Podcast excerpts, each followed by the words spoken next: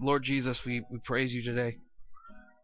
And it's Good Friday, and we remember what you've done for us, Lord. Today, the the truth of the cross is, is right in the forefront of our face. It's right. It's, we're confronted by it. And I pray tonight that as we simply go through your word and and look upon this this cross, that we'll be reminded of a, of a great love. And while it's a love we can't fathom, it's a love we can't get our mind around completely. May we be in awe of it and in reverence of it. May we realize that this love is so intense and so amazing for us. May it just change our lives. May it change the trajectory of our life from today through the rest of eternity. May today be a day, a turning point, a very uh, important date in our lives where everything changes. Whether we have known you since we were young or we are just getting to know you, may today be that day that that that changes the course of our own history. And may the name of Jesus be high and lifted up. Like, like your son on the cross, may, may the glorious name, name of Jesus be seen. That men and, and women and children and families may be saved. We give you the glory this morning, or this, this evening, for you have indeed paid it all. And you alone have paid it all. In Jesus' name we pray. Amen. You may be seated.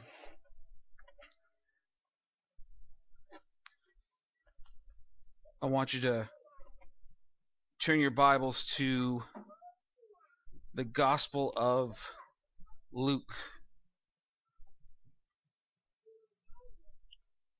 Excuse me, the Gospel of John. Matthew, Mark, Luke, John. Four books in from the New Testament. As you're turning there, let me let me set a scene for you.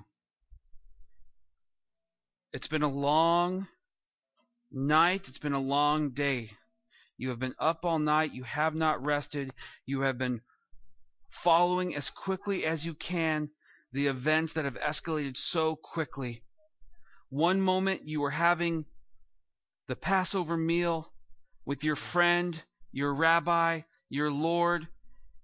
You were you were seeing the culmination of, of, of what it truly meant to, to, to celebrate the Passover, to know that Jesus was going to be that lamb. You've gone from singing hymns and enjoying a meal and remembering deliverance to seeing that very friend, Rabbi, and Lord taken and imprisoned and chained and beaten and flogged and judged and eventually crucified.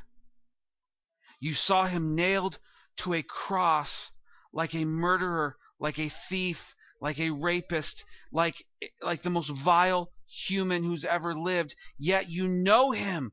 You have seen him. You have been with him for years. You have walked with him in ministry. You've watched him perform miracles, open the eyes of the blind, open the ears of the deaf, and bring back the dead to life. You have seen him, you know him, and yet there he was hanging on that cross, and now he is dead.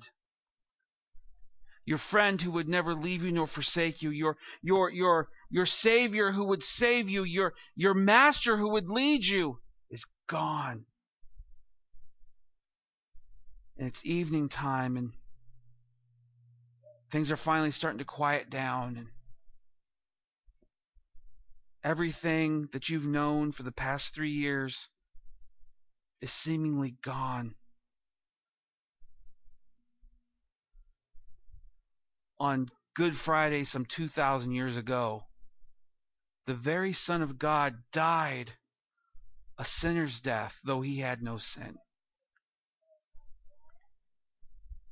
As we read through the account, we, we read about him in the different Gospels standing before the Pharisees, standing before Pilate, being judged, having the opportunity to be released, but the people crying out for a murderer, a zealot named Barabbas or Barsabbas. And so Jesus was condemned to death. What was his crime? Proclaiming that he was the Son of God. Proclaiming that he himself is the great I am.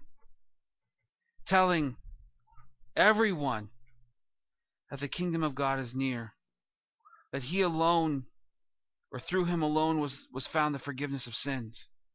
That through him alone was, was the path to God the Father. That he and the Father were one. It was his only crime. And it cost him his life. But yet we find that throughout all this, this has been the plan. In John chapter 19, verse 28 as jesus is hanging from the cross as, as he's endured the beatings and the floggings and being spit upon and the crown of thorns having his robe put back on his bloody back having it ripped off again nailed to the cross feet and hands mocked by the people he's, he's nearing the end. In verse 28 of chapter 19 it says after this jesus knowing that all was now finished said to fulfill the scripture i thirst a jar full of sour wine stood there. So they put a sponge full of sour wine on a hyssop branch and held it to his mouth. And when Jesus had received the sour wine, he said, It is finished. And he bowed his head and gave up his spirit. Tonight, church, it is finished. But, but what does that mean?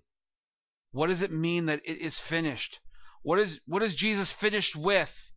What what what has been happening where did this all start? What has what has finished?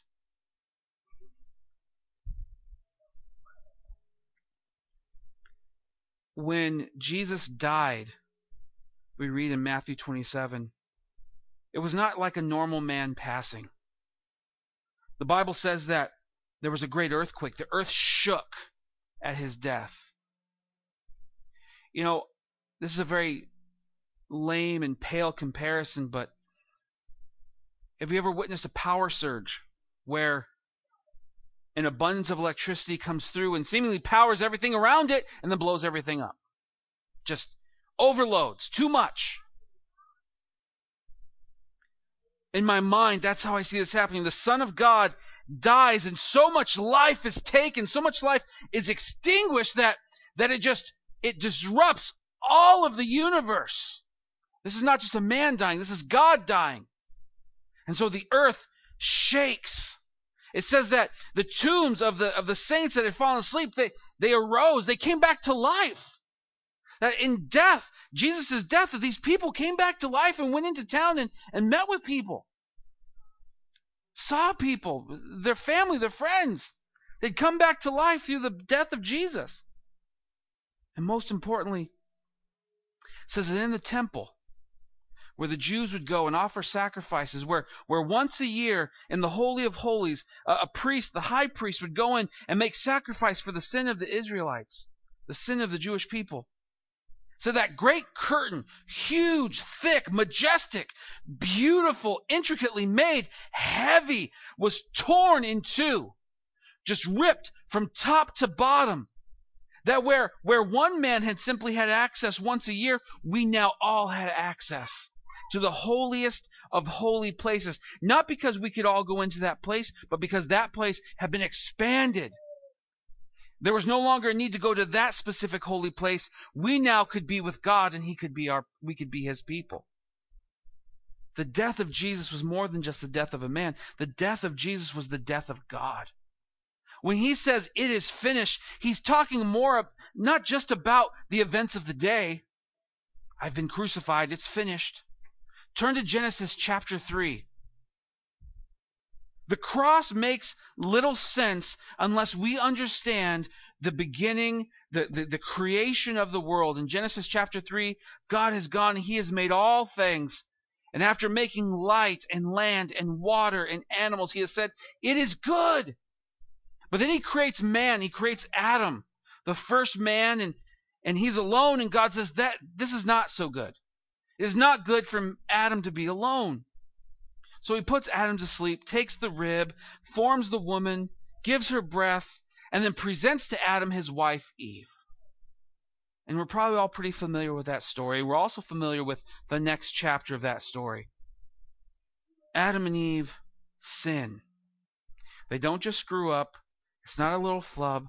They rebel against God. God tells them, See this tree? Knowledge of good and evil, do not eat of it. Anything else, go ahead. Knowledge of good and evil, do not eat. Satan comes in the form of a serpent, serpent, excuse me, tempts them, they eat. From that point, they know they're naked. They, they have their eyes have been opened. They are, they are sinners now. They have sinned against God. They have rebelled against Him. And God steps in. Not to change His plan, but to keep going in the plan that He has already set in place. Genesis chapter 3, verse 15 says, after judging Adam, after judging Eve for their sin, he turns to the serpent, he turns to Satan and says this I will put enmity between you and the woman, and between your offspring and her offspring. He shall bruise your head, and you shall bruise his heel. Enmity is, is war, division. How many of you remember the Cold War between our country and Russia? That was enmity. You know, bullets weren't flying, missiles weren't going anywhere, but there was a war going on. And everybody knew it. Between us and God, there's been this, this Cold War. We just, there's division. Have you ever just lived life and felt the chaos and the tension? And no matter how perfect things get, for a moment, it just collapses so quickly and you realize this is empty, this is void, this is nothing, this is fleeting, this is passing. That, that I'm not at rest. I just, as much as I have set up everything for my comfort, there is no rest in this? That's because there is enmity, there is war between the sinful man and the holy and perfect and sinless God. And God tells this serpent, I'm going to put enmity between your seed and her seed.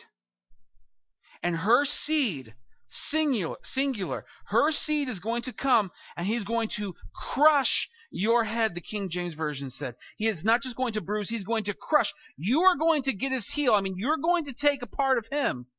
You're going to crush him, but he's gonna he's gonna crush you from the top down. He is going to kill you. This is what we know as the first prophecy of the coming Messiah, the Son of God, coming to, to make all things new when Jesus on the cross cries out with his last breath, It is finished. This is what he has finished. The war between God and man is satisfied. You see,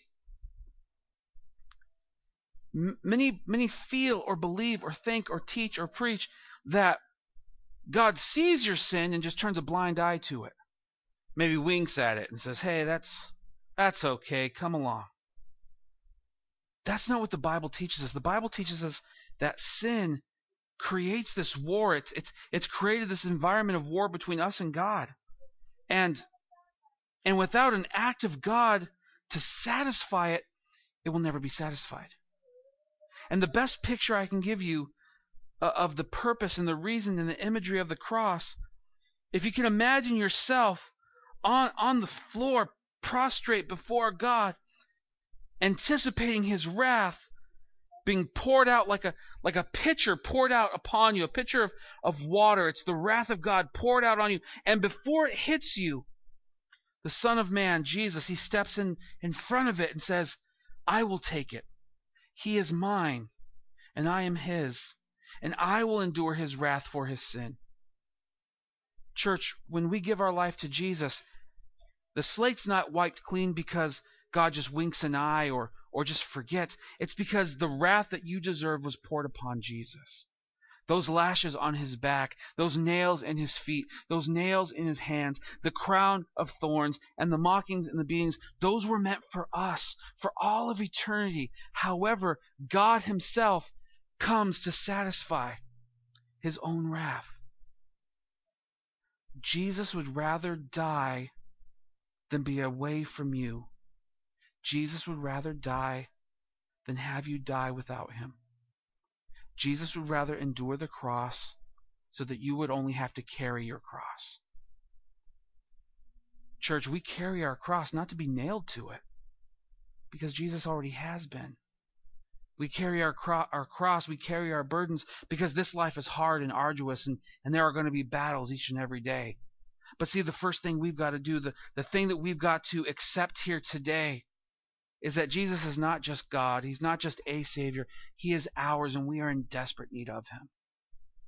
The the the the clearest marker for me as I observe, and it's it's not it's not not my approval you need, but when I look upon a person, when I observe them, and and, and I hear them talk, whether they say they're a Christian or not a Christian, or they talk a big game or, or whatever, I see, I find a person who is never quite satisfied with themselves, and I know that they are looking to a holy God.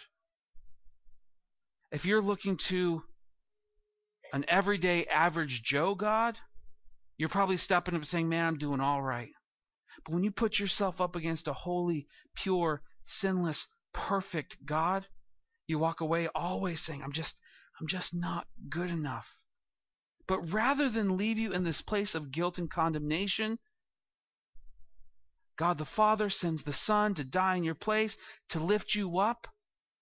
The Bible says, so that we might become the children of God.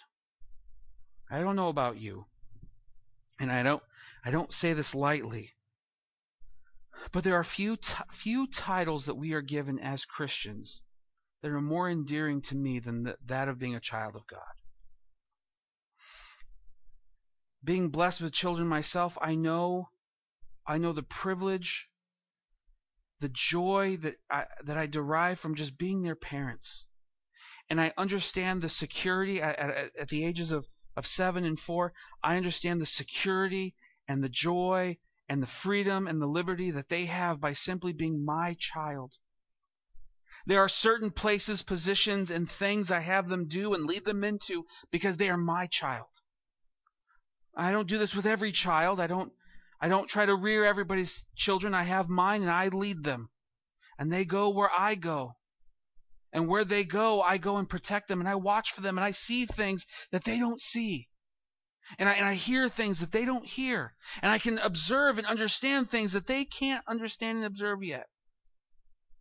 And I, and I wonder if God our Father, the good Father, the good Dad, who's so much better than me, that, that, that makes me look like the sinner that I am, if He is not so much more and so much better at this than me, that, that as I am a child of God, that He leads me into places that, that I need to go, and He can see farther than I can see, and He can hear things that I cannot hear, and He can feel things that I simply will not or cannot feel.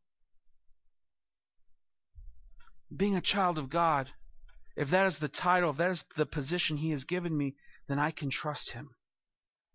And when it comes to the gospel and when it comes to Jesus, 99% of the time, it's a lack of trust that we have that causes us not to follow him. Because we have been hurt by other people. You see, when we preach that, that Adam and Eve have sinned and we have all sinned ourselves, that means we've sinned against people and they sinned against us. Not only have have we gone out and sinned, people have sinned against us. We bear the scars of what people have done to us. And we can't we can't get that out of balance. We have to we have to see them both equally. We have sinned and been, been sinned against. And we need to to be forgiven for our sins, but we need to be healed of the sins that have happened to us. The people who have been negligent with their words, who have said things fleetingly and flippantly, not thinking about how they reverberate in our minds when they tell us that we're worthless or stupid or unwanted or unloved or, or, or, or, or just nothing. When people have hit us or struck us or abused us, when they've neglected us or abandoned us, when they've promised to be with us forever, but yet at the first moment they, they flee. And some for some of you, I'm not describing a coworker or an acquaintance or a friend. I'm describing your mom or your dad or your children. And that's that's like the dagger in the back being twisted. It's so much more painful. And without Christ, you will never be forgiven of your sins and you'll never be healed of your hurts. But praise the Lord, praise God that Jesus has died on the cross. That that everything needed to be reconciled between God and man has been done through the blood of Jesus on his cross. Church, today all that's left is your faith.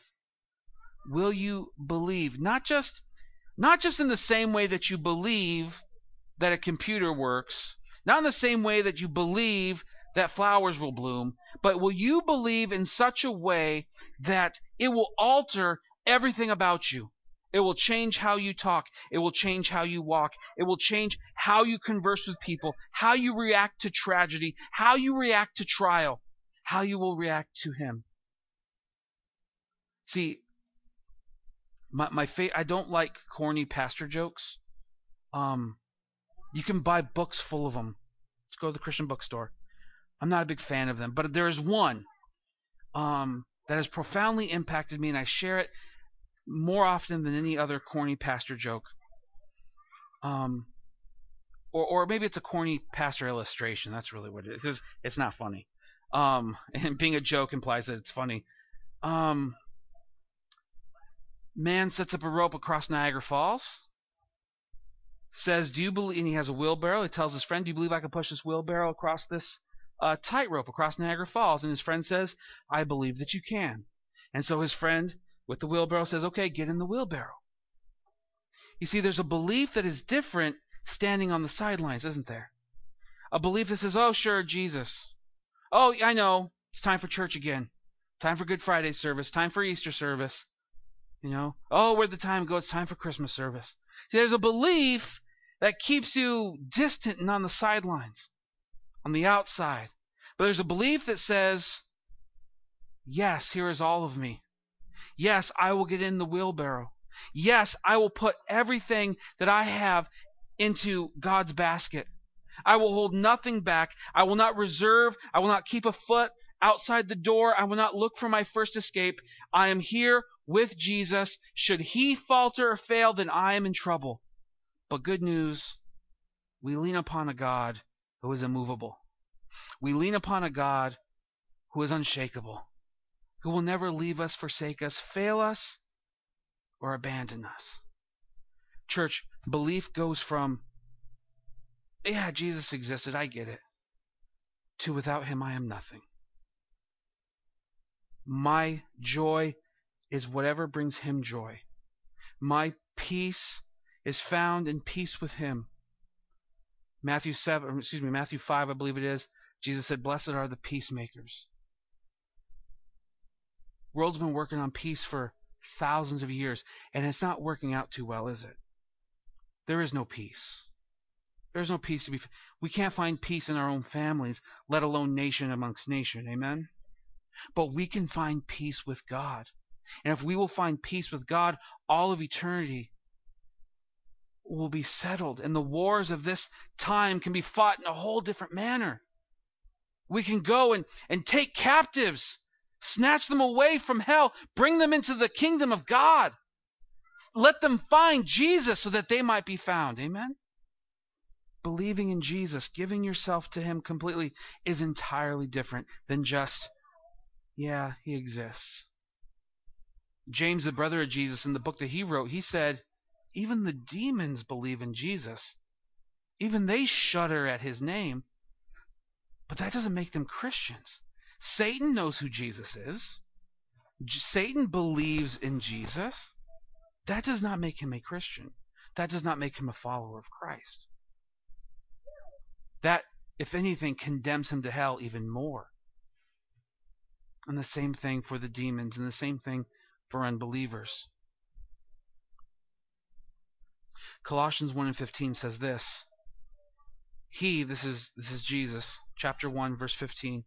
He is the image of the invisible God, the firstborn of all creation. For by him all things were created in heaven and on earth, visible and invisible, whether thrones or dominions or rulers or authorities.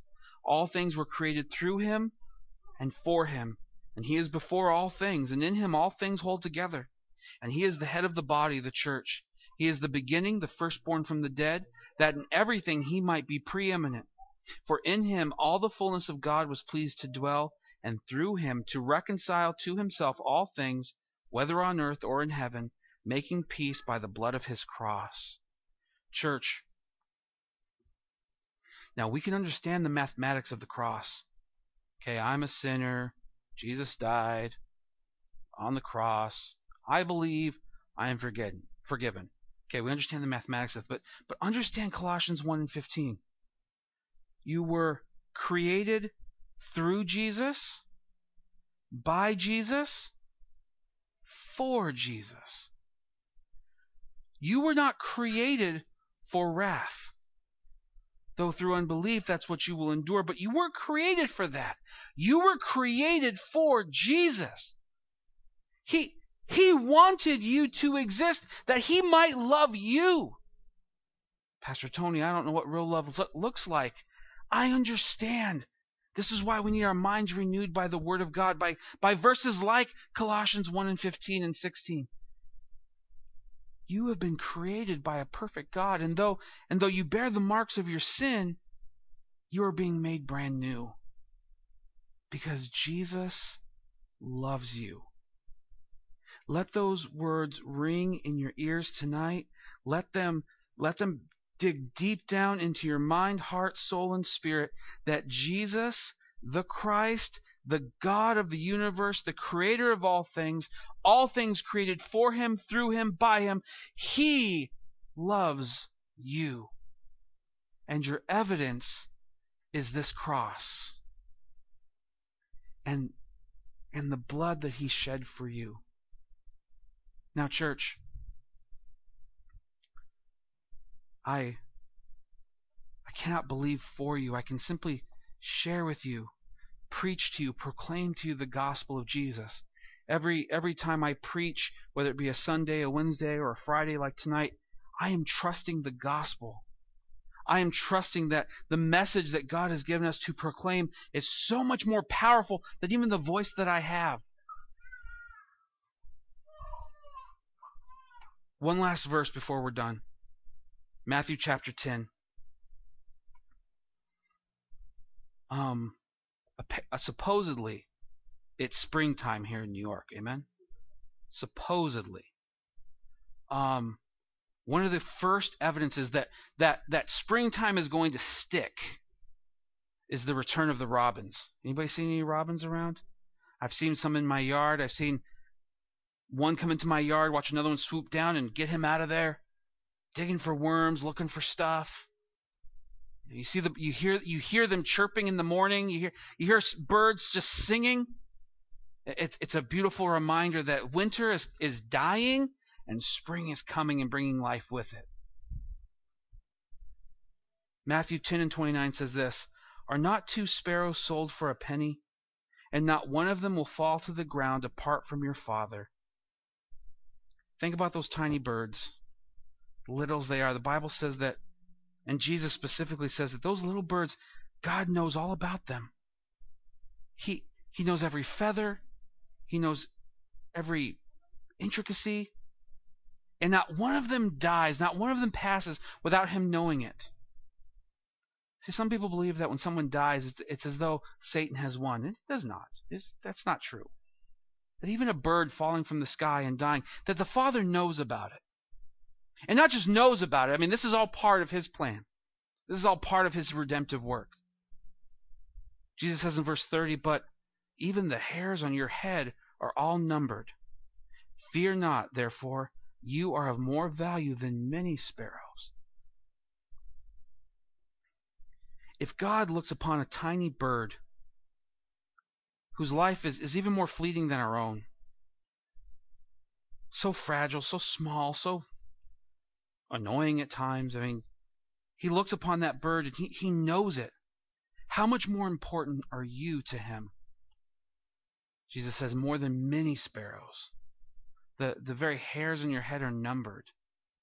He knows everything about you and yet doesn't run away. He doesn't care about your uh, addictions in the sense that, that it will keep him away from you. He has died that you could be liberated from those things. He has died that you might be delivered from your anger or your malice or your bitterness. He has died so that you might be liberated from all sorts of sins. Jesus loves you. And tonight, you are challenged to trust Him and take Him at His word for that. I decided many years ago Yes, Lord, I trust you. I believe you. I accept you. And then I had to do it again because I didn't take the first time very serious. And then I had to do it again because I didn't take that time very serious either. It's sort of a trend in many people's lives. Maybe you're not like me. And then finally one day it stuck. I don't know. I, I, I don't know how God got a hold of me, what was different, but when I was 24 years old, that was it. Boom. God and me together, and that's it. And we've been through so many things tragedy, triumph, trial, tribulation, joys, depressions, just everything, every circumstance, every emotion. And yet here we are, some 12, 13 years later, and I am leaning on Him more than I ever have. And for some of you, you've done it two, three, and four times that, that amount. You have trusted in the Lord for decades. And you know what it means to follow Jesus, but for some of you, you do not. Today is your day. Let's stand, let's pray.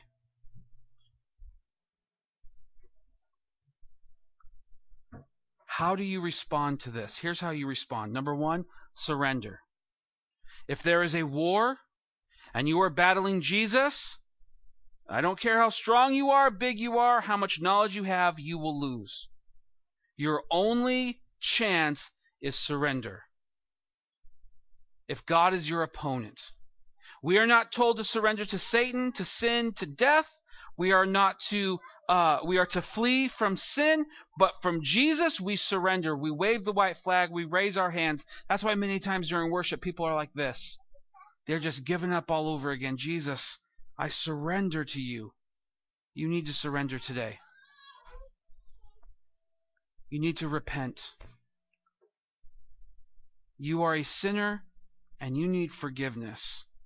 And praise God, through Jesus, you have forgiveness. And you don't have a God who comes to remind you that you're a sinner. You have a God who comes to say, hey, you're my kid, you're my child, you're my son, you're my daughter. You're not reminded constantly, hey, remember when you did this? That's Satan's job. No, you have a God that reminds you, remember when I took that for you? Remember when I died for that for you?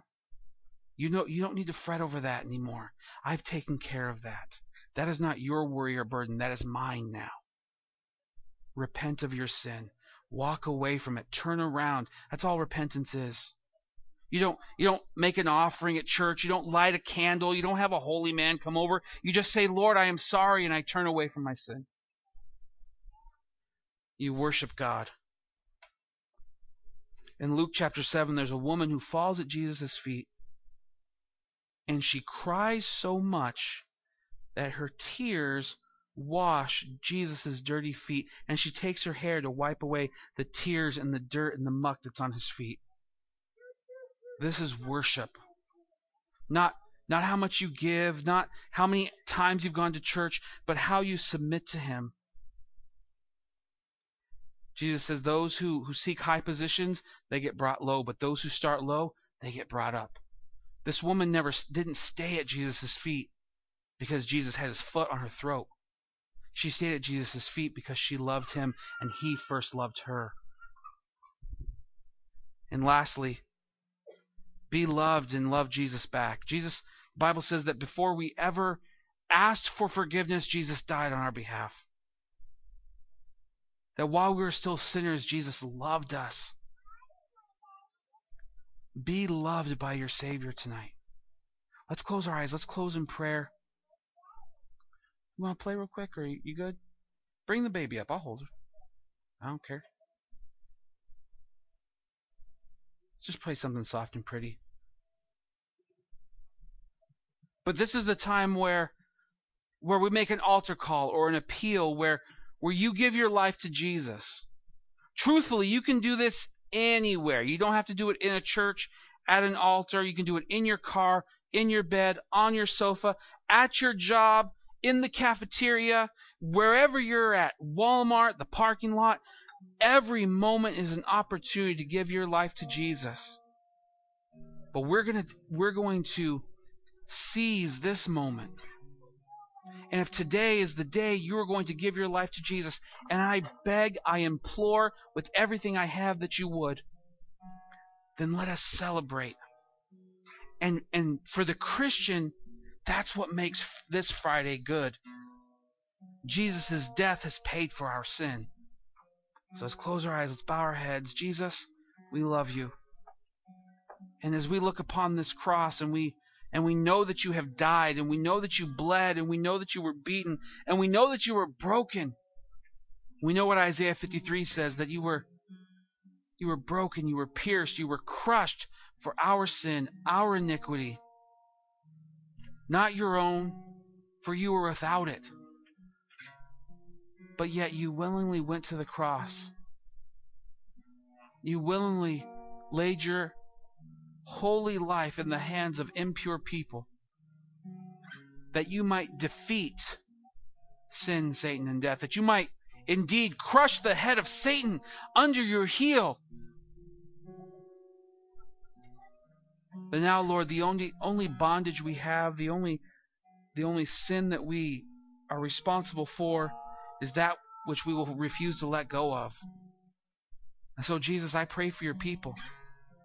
As I think about those in the room, there are some here who have been following you faithfully for decades of time, longer than I've been alive, Lord. There are some who have held up that facade, but have never really committed to you. I pray tonight, Lord, that this is the night they give their life to you, that this indeed would be a good Friday, not just for today, but for all of eternity. That today would be the day that they begin living truly. Your word says that you came to give life and life more abundantly, Lord. So I pray for that abundant life for them today. And so let's keep our eyes closed. Let's bow our heads. Let's have some some respect for those that are around us. If you could just raise your hand if today's that day for you. I'm not asking you if you have all of it figured out. I'm not asking if you know what you're going to do for the rest of your life. I'm not asking if you understand the whole Bible. What I'm asking you is if today's message hit your heart in such a way that you cannot avoid it, and you know that it is Jesus that you must submit your life to. If that is you today, raise your hand. Jesus, for those with their raised hands, they give their lives to you, and I pray for them, Lord. As their pastor and as the preacher and the minister here, Lord, I lift them up to you, Lord, not because my prayers are special, but because I am here and they are here and we are together. We lift them up to you, Lord that today would mark the brand new life that you have given them, Lord. That they would see more fully who you are. That they would understand your word. That they would be thirsty and hungry for it. And that life would change for them. Whether they have a few years left or a few decades left whether they outlive all of us, Lord, may every day of this life be lived for Jesus, be lived for you. And then at the end, may we all rejoice together as we read the book of Revelation and we see the multitude like a sea of glass roaring like thunder, worshiping the Son. May we all join in together at the foot of your throne, proclaiming, Holy, holy, holy is the Lord God Almighty. Jesus, we love you. We praise you. And may you take each one of these people's hands, whether they raise their hand or not, Lord. May you take them and lead them so gently. Psalm 23 says that you are the good shepherd that, that knows what we need and that we're not in want of anything. That you lead us to green grass and still waters. That you correct us when you need to. But that you love us. And we love you, Lord. Be glorified in this place. In Jesus' name, amen.